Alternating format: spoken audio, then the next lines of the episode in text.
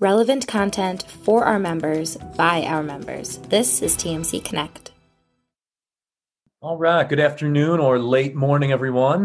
Rich with TMC, and want to thank you for taking some time out of your definitely busy days to join us once again for the Last Week in Mortgage Today, 30-minute whirlwind tour through all things mortgage industry that we've been doing now for a couple months each week at 2 p.m. Eastern on Tuesday.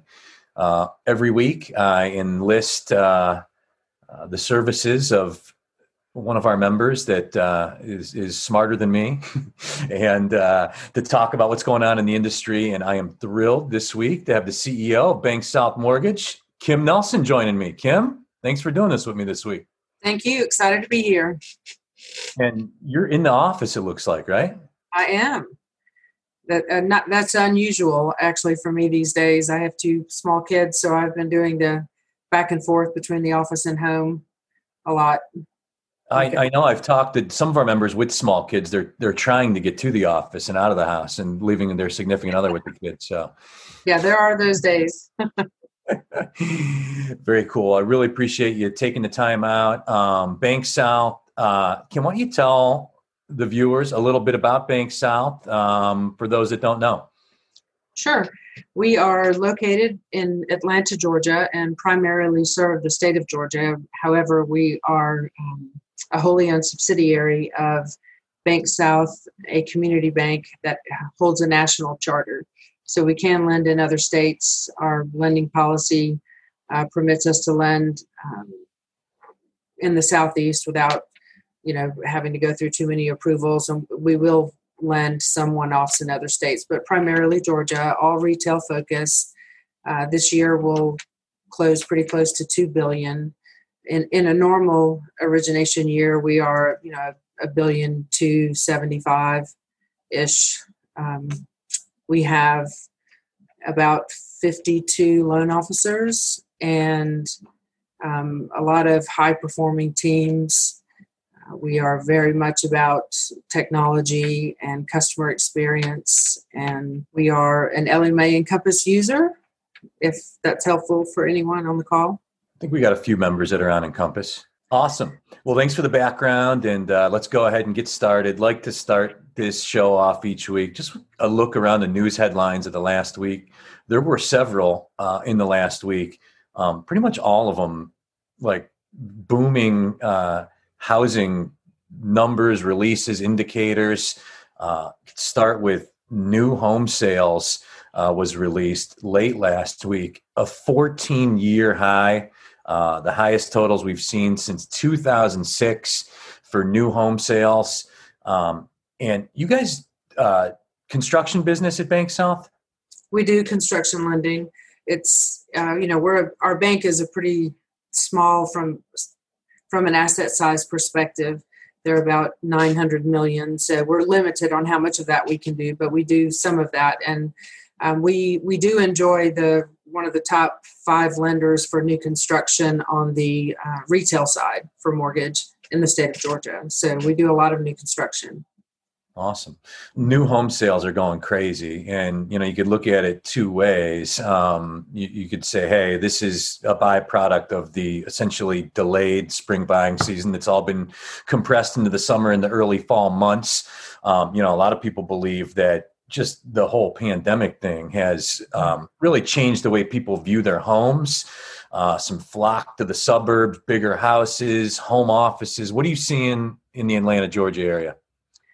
Well, we actually started to see a huge increase year over year starting in January. So really before the pandemic, it was, already starting to happen. So we think there was a lot of pent up demand, from that millennial and Gen Y, Gen Z group that, maybe were sitting on the sidelines and, have started to enter and be a part of the demand for housing today. So I don't think it's all pandemic related, but there's definitely some of that. It caused, people to sort of rethink, how their house feels with, everybody at home all the time and kids learning and different things. So you know, we are seeing a lot of people move to the suburbs from, you know, some of the higher density, you know, areas and higher taxes and that type of thing. So we have seen a lot of that, but it's not a, you know, like a mass exodus or anything. There's as many people moving in as there are moving out. And, but you know, some who have figured out that they can work remotely and work from home or are finding, you know, larger acreage, you know, that type of thing, and moving to water communities and such. Yeah. And want to stop and remind everybody, everybody in attendance, interactive, any thoughts, questions, comments, please don't hesitate. Drop them in the chat or the Q&A, comments, anything we're talking about, anything you'd like to hear us talk about, please.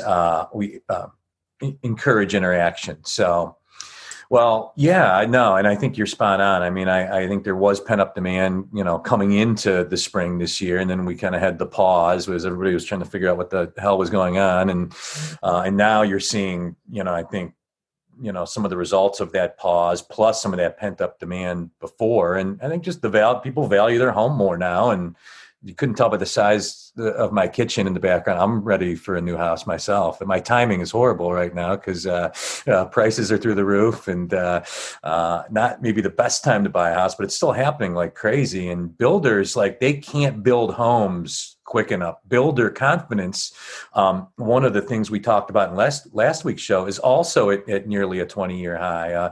Any relationships you have with builders, I'm sure that's what you're hearing from them in your market as well, right? Right, we're absolutely hearing that, and the problem that they're facing is with the local municipalities. They're really putting a lot of restrictions, driving, you know, home prices up, and really making it less affordable for people to buy. And so they're struggling. You know, let's just say, for example, if a local municipality says they will only allow 3 sides brick, or they want sidewalks throughout the entire community, or they won't allow, you know, an in tandem garage, you know, basically a single garage townhome. And so they're starting to see some of those restrictions, and lumber costs are up tremendously for them. They're seeing about a $16,000 cost per home, you know, increase just due to lumber costs. And so, you know, between the local municipalities, banks not doing acquisition and development lending like they used to and need to do again to help solve the inventory problems, and then, you know, just the local municipalities driving the home prices, home expense up for new home builders, is making it difficult. And then, you know, there's still a lot of lender restrictions out there as to how many specs a builder can have on the ground at one time, you know, because of the meltdown of 2006, 7, and 8, and beyond, I guess. You know, there's still some restrictions there that are, you know, causing us to not gain any traction on the inventory shortage problems. And then just for people who are moving out of larger square footage homes, you know, to replace what they have in square footage is, for the same or similar monies, is difficult because, you know, the cost of build has gone up so much.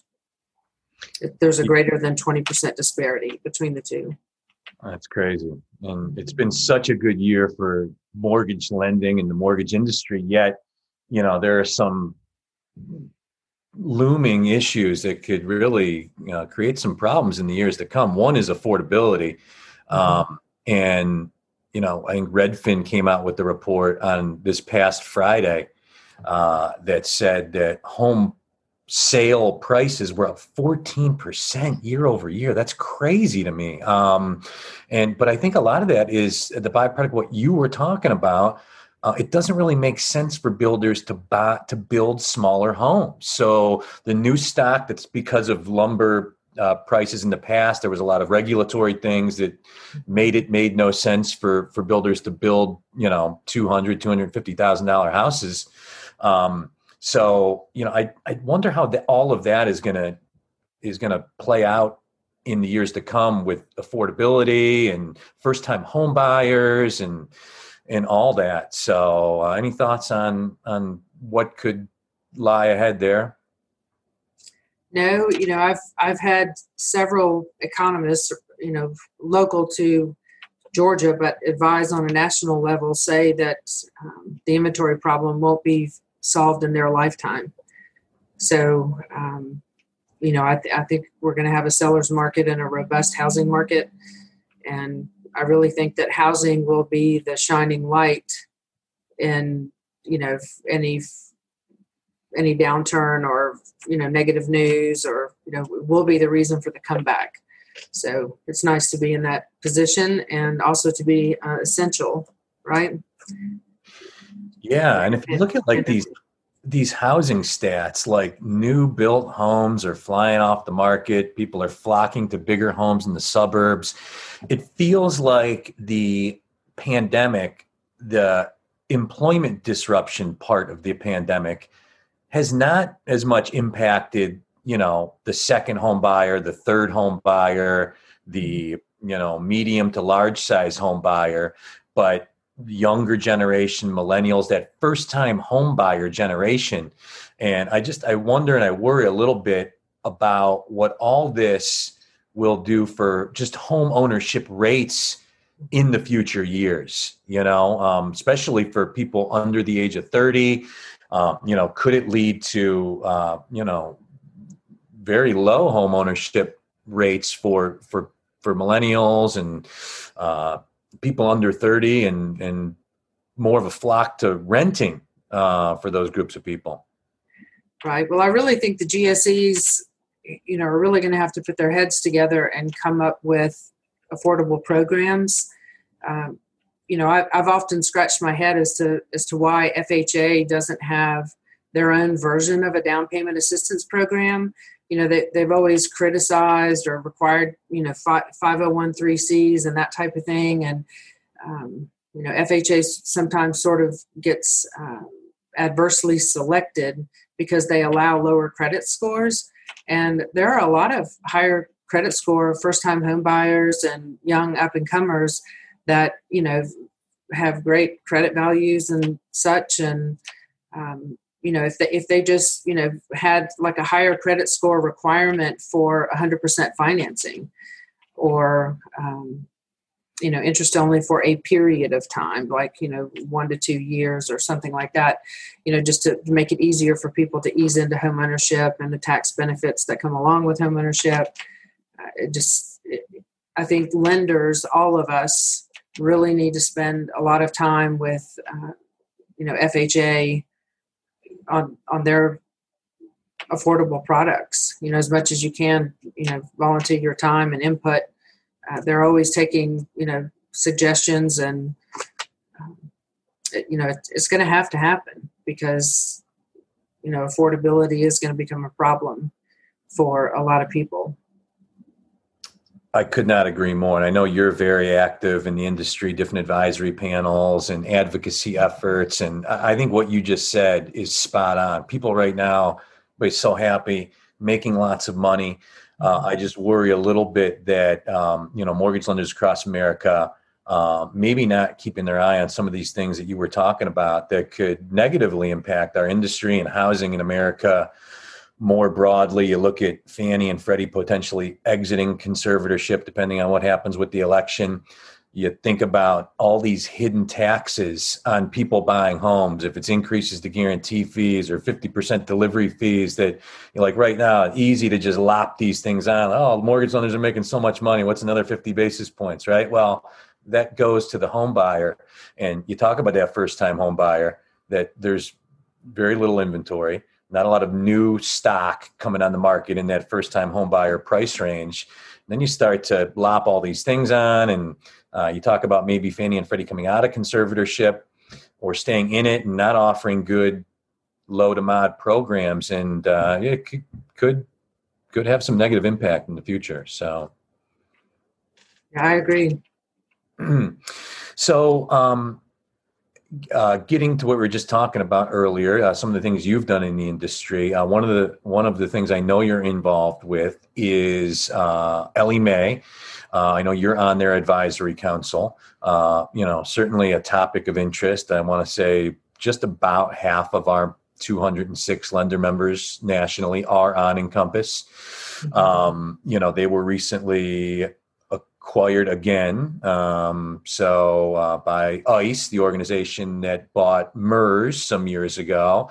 So was wondering if there was any insight you could shed for our members, just anything that you've been privy to being on that advisory council, maybe some of the things that are coming down the road with Ellie.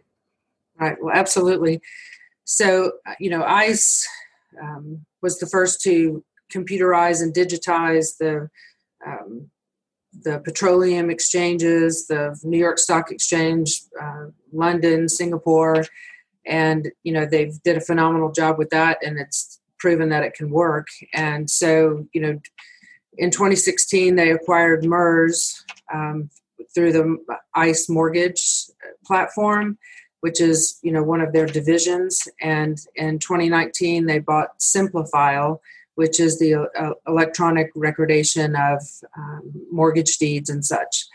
And this year, in the pandemic, during the pandemic and the pretty much shelter in place, Ben Jackson and Jeff Sprecher, or I think I'm saying that correctly, came together and acquired Ellie Mae with the thought that, it's pretty ridiculous what you have to go through to get a mortgage these days. And, they really want to automate and digitize the entire process. They were quoted in Fortune magazine of saying, that today it costs $8,000 roughly to close a mortgage loan. And they think that with, robotic process automation, artificial intelligence, the complete automation of disclosures and, the leveraging their AI platform, which actually Thoma Bravo purchased Capsulon for Ellie Mae. And so now Capsulon is built in, and they call it Ellie Mae AIQ, and they're releasing that in different buckets, which I'll talk about in just a minute. But, just automating disclosures, they swear, they've been cited as saying that it produces an average cost savings of 63% for lenders. And, everything from initial disclosures, lock desk, loan setup, appraisal, verification, ordering, verifying, also known as, the drive reports, being able to leverage artificial intelligence and robotic process automation to read documents and, see the conditions move over to an underwriting sheet, basically, and they're moving their platform to a more vertical, less horizontal platform where you can have multiple personas working within a milestone and being very task-oriented rather than sort of journey-oriented where, the processor completes 9,000 tasks. There's various personas that can complete those tasks, including the robotic process automation.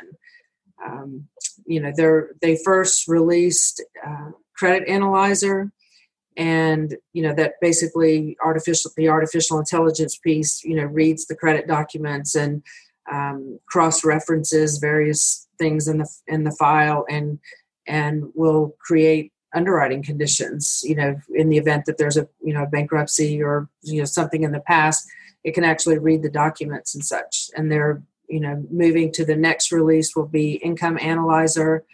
So if you just think about the four bucket or pails, we call it property, assets, income, and liabilities, that's how each segment of the artificial intelligence will be released to Ellie Mae users. And they are putting a large amount of money toward an e-closing platform, and they're going to be called e-closing rooms. And, there are hurdles for some states like ours, where you can't have electronic remote notarization and such because of state laws and things, but I'm confident that they'll take it to Washington and make it to where all across all states that you will be able to have a full e-closing platform.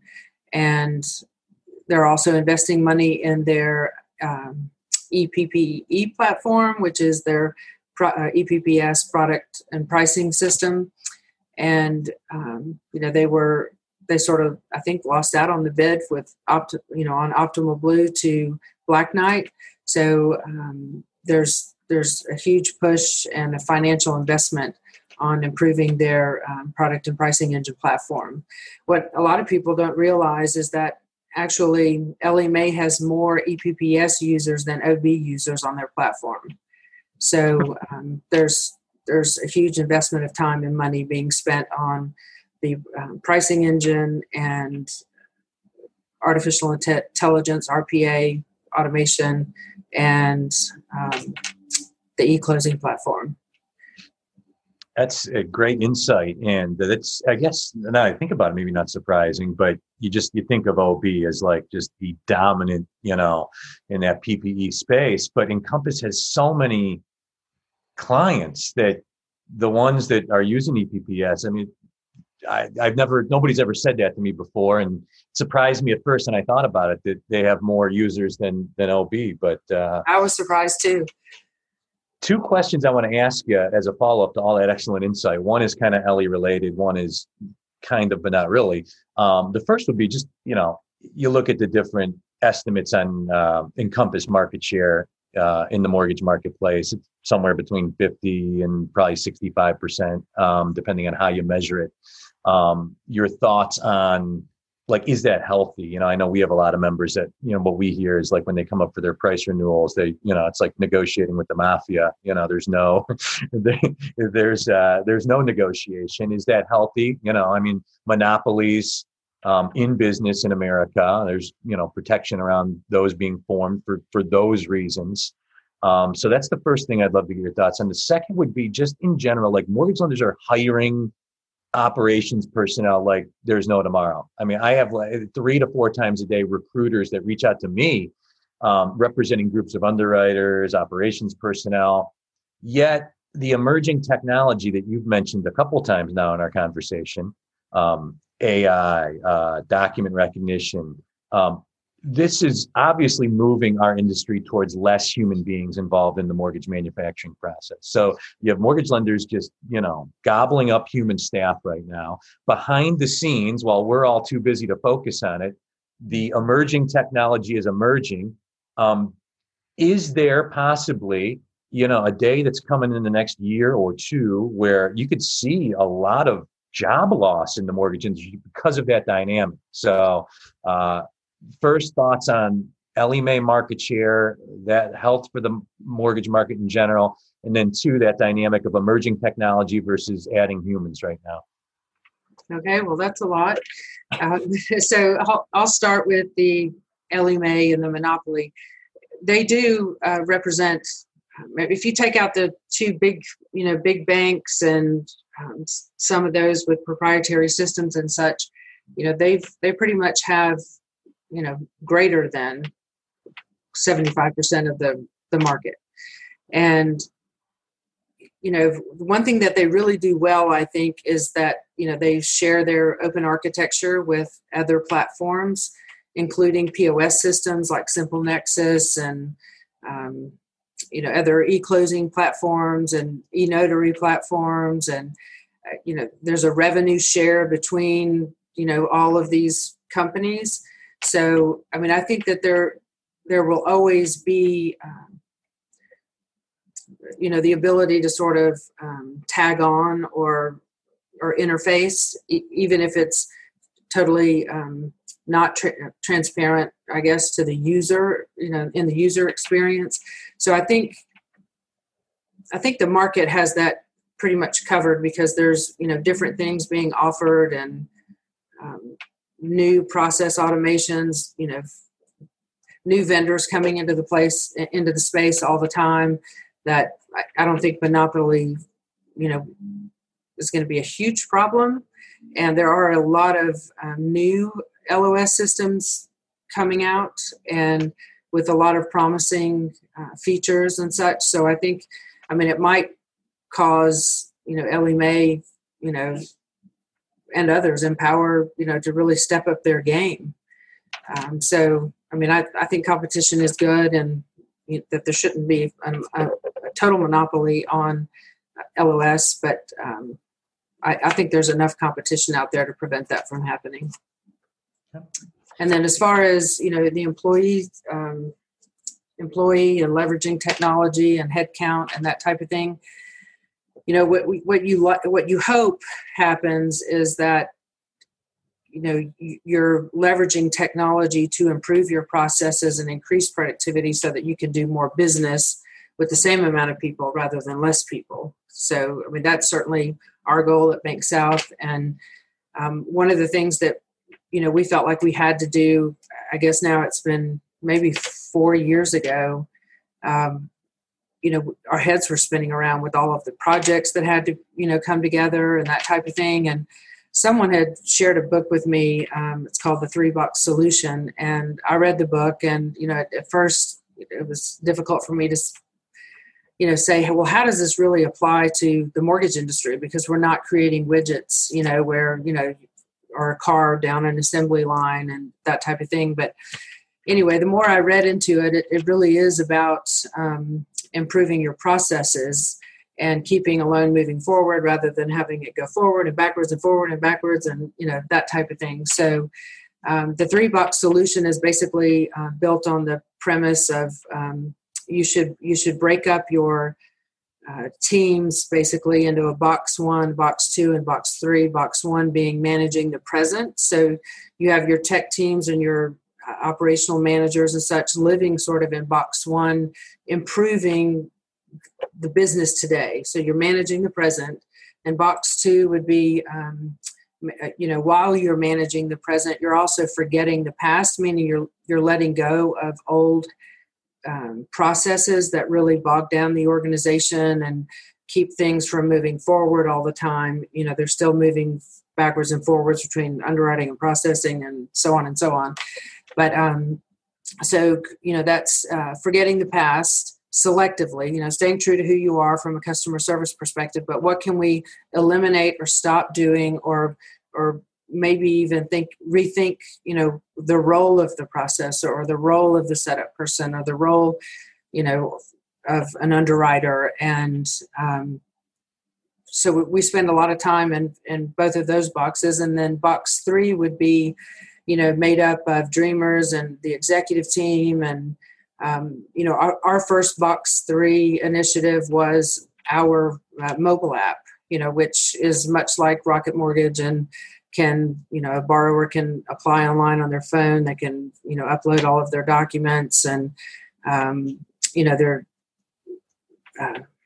they basically do everything and we even disclose through our mobile app today. But so box three is really about creating the future, and thinking 5 years out, 10 years out, and it's a sort of a danger-free zone. You can just throw out any idea kind of thing. And it has really, changed our organization. And, throughout this year alone, where our productivity is off the chain, because our employees are carrying loads that they've never carried before. And a lot of the reason why they can do that is because of the technology and investments that we've made over the last 4 years and continue to make. We actually just went through a big, I don't want to call it a reorganization, but we've looked at our tech teams and said, what are we missing? And we think going forward that we really need to have a technology person that specializes in workflow process management. And so, we are about to make that hire. And then, also to have people that can just live in box one, which is, fixing this thing or creating a new field in Encompass or a new trigger or an alert or whatever, to free up our developers, which, we have 2 developers on staff, to work on the bigger things, which, would be the artificial intelligence, the robotic process automation, the e-closing platform, so that we are, ahead of the game. So, I really do think that, if you're always working on your business and not in your business, you're doing your employees a service. You know, it means that we're sustainable long term, and that, you know, job security is even more reassuring, I guess, because if you're working for someone who's not investing in robotic process automation and such, you know, that, and, you know, having a mobile app and the ease in doing business and online and that type of thing, you know, you may not have a job anyway. So, you know, we actually are spending money and adding resources to our technology team in a big way. And, you know, we just want to be able to do more loans, you know, with safety and soundness in mind, compliant, and, you know, with the same amount of people rather than less people.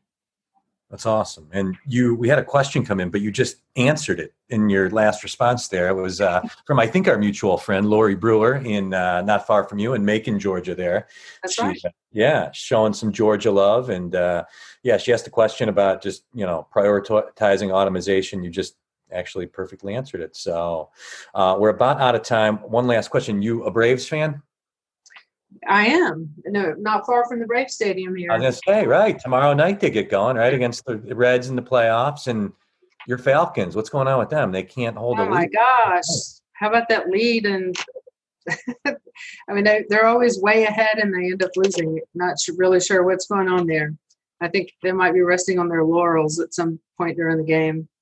I had to throw that jab, and sports is on my mind. My beloved Cleveland Indians get going here in 4.5 hours against the Yankees in Game 1. So, but Kim, we're out of time, but this was outstanding. Thank you so much for coming on, sharing your insight on so many pertinent topics with us. And don't be surprised if you get the call back for another co-host slot for this thing. All right. Well, I would love to. Thank you for having me. Excellent. Thank you, Kim. And to everybody that took some time out, really appreciate you taking some time out. Not lost on us how busy things are. Same time, same place next week, 2 p.m. Eastern, Last Week in Mortgage Today. Until then, have a great day, everyone.